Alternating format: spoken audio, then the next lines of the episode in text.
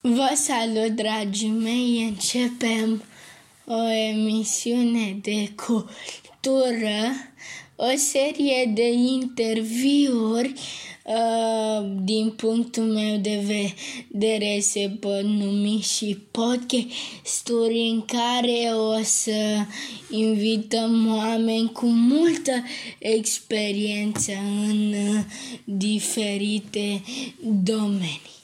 Azi o avem uh, pe doamna Marțân Elisabeta invitată în uh, acest podcast. Bună ziua! Bună ziua, Rareș! Aș vrea să vă întreb pentru ce de ce v-ați făcut profesor de religie și nu de altă materie? Um, prima dată nu am avut uh, intenția aceasta. Uh, la, în tinerețe am uh, lucrat altceva.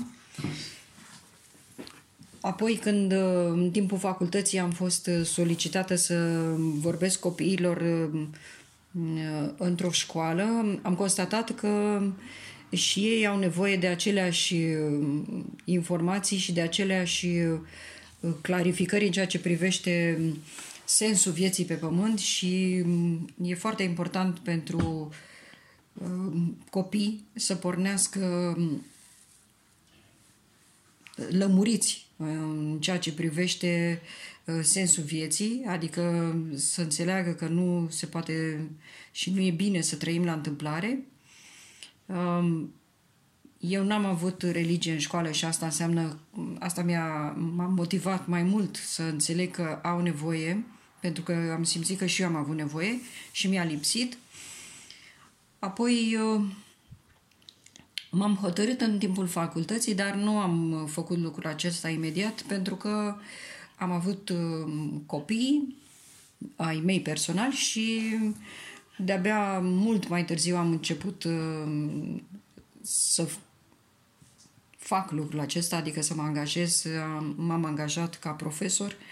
Uh, sigur, mai întâi și mai întâi am vrut să fiu sigură că de ceea ce spun am și pus în practică, ceea ce uh, susțin uh, sunt eu însă convinsă și în felul acesta să fiu pregătită să răspund întrebărilor uh, copiilor.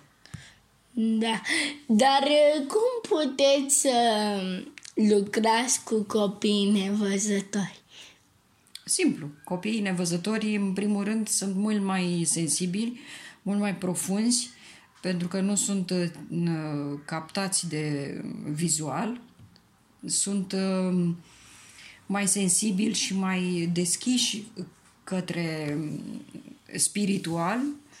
Uh, bineînțeles că o mare influență o are și familia, însă cel puțin în ora de religie sunt liberi să își deschidă sufletul și să pună întrebări orice fel de întrebări iar frământa pe ei, chiar și cele existențiale. Și atunci... Da, da, da. Dar de ce ați ales tocmai această școală, având în vedere că sunt foarte multe școli în această în acest oraș și această țară? De la început am vrut să mă specializez pe școlile speciale.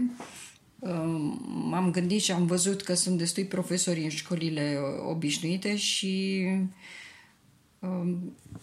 mi-a plăcut să, să vin în întâmpinarea celor care au mai multă nevoie. Adică mă gândesc că cei care văd și au toate um, informațiile la îndemână prin mass media și prin tot felul de aparate digitale, uh, pot să-și ia informații de la Sfinții Părinți, de la, din cărți, pot să citească orice vor ei. E, în, uh, cu copiii special trebuie să te apleci asupra lor și să stai câteodată chiar unul la unul să îl iei pe fiecare în parte și să vezi care este suferința sau care e nevoia sufletească a lui. O ultimă întrebare. Uh, ce părere aveți că copiii cu nevoi speciale sunt uh, respinși uh, de ceilalți copii în societate? Păi, în primul rând, ei trebuie să învețe în școlile noastre speciale că nu, nu trebuie să uh, își facă un stres din faptul că sunt respinși, ci trebuie să, să fie îndrăzneți, să aibă încredere că ceea ce gândesc ei nu este diferit de ceea ce gândesc cei uh, care nu au nicio dizabilitate, drept pentru care uh, pot gândi la fel, pot, doar că nu au și capacitatea fizică de a face ce face un văzător sau cel care este în scaun cu rotile nu are capacitatea fizică de a merge unde vrea el și de a alerga sau de a se juca în toate felurile, deci are o limită la, uh, în domeniul ăsta și în domeniul deplasării și așa mai departe. Deci copiii cu nevoi speciale trebuie să știe că pot să facă orice lucru vor ei și uh, pot să aibă prieteni fără dizabilități. Nu, important e să știe să se raporteze la societate. Nu este important uh, atât de mult ce părere au ceilalți despre noi, cât uh, este de important să știu să mă descurc, da? să am autonomie personală. Și atunci ce spun ceilalți, gura lumii nu astupă decât pământul. Deci, cu alte cuvinte, în această școală copiii uh, cu nevoi speciale învață să, uh, să se integreze în societate. Exact, să fie oameni adevărați. Nu, sunt, eu cunosc o sumă de uh, tineri care au absolvit școlile uh, Uh, noastre, școala specială pentru deficienți de vedere și liceu de, pentru deficienți de vedere și se descurcă absolut în toate domeniile. Unii chiar merg singuri pe, sca- pe stradă, din spate nici nu-ți dai seama că este nevăzător pentru că merge atât de sigur pe el, se conduce cu bastonul, dar dacă nu-i vezi bastonul și, cum am spus, îl privești din spate, nici nu știi că este nevăzător. Apoi vorbesc foarte liber și degajați, își fac cumpărăturile la fel, fiecare produs îl pipăie și știe și ce marcă este și cât de concentrat și așa mai departe.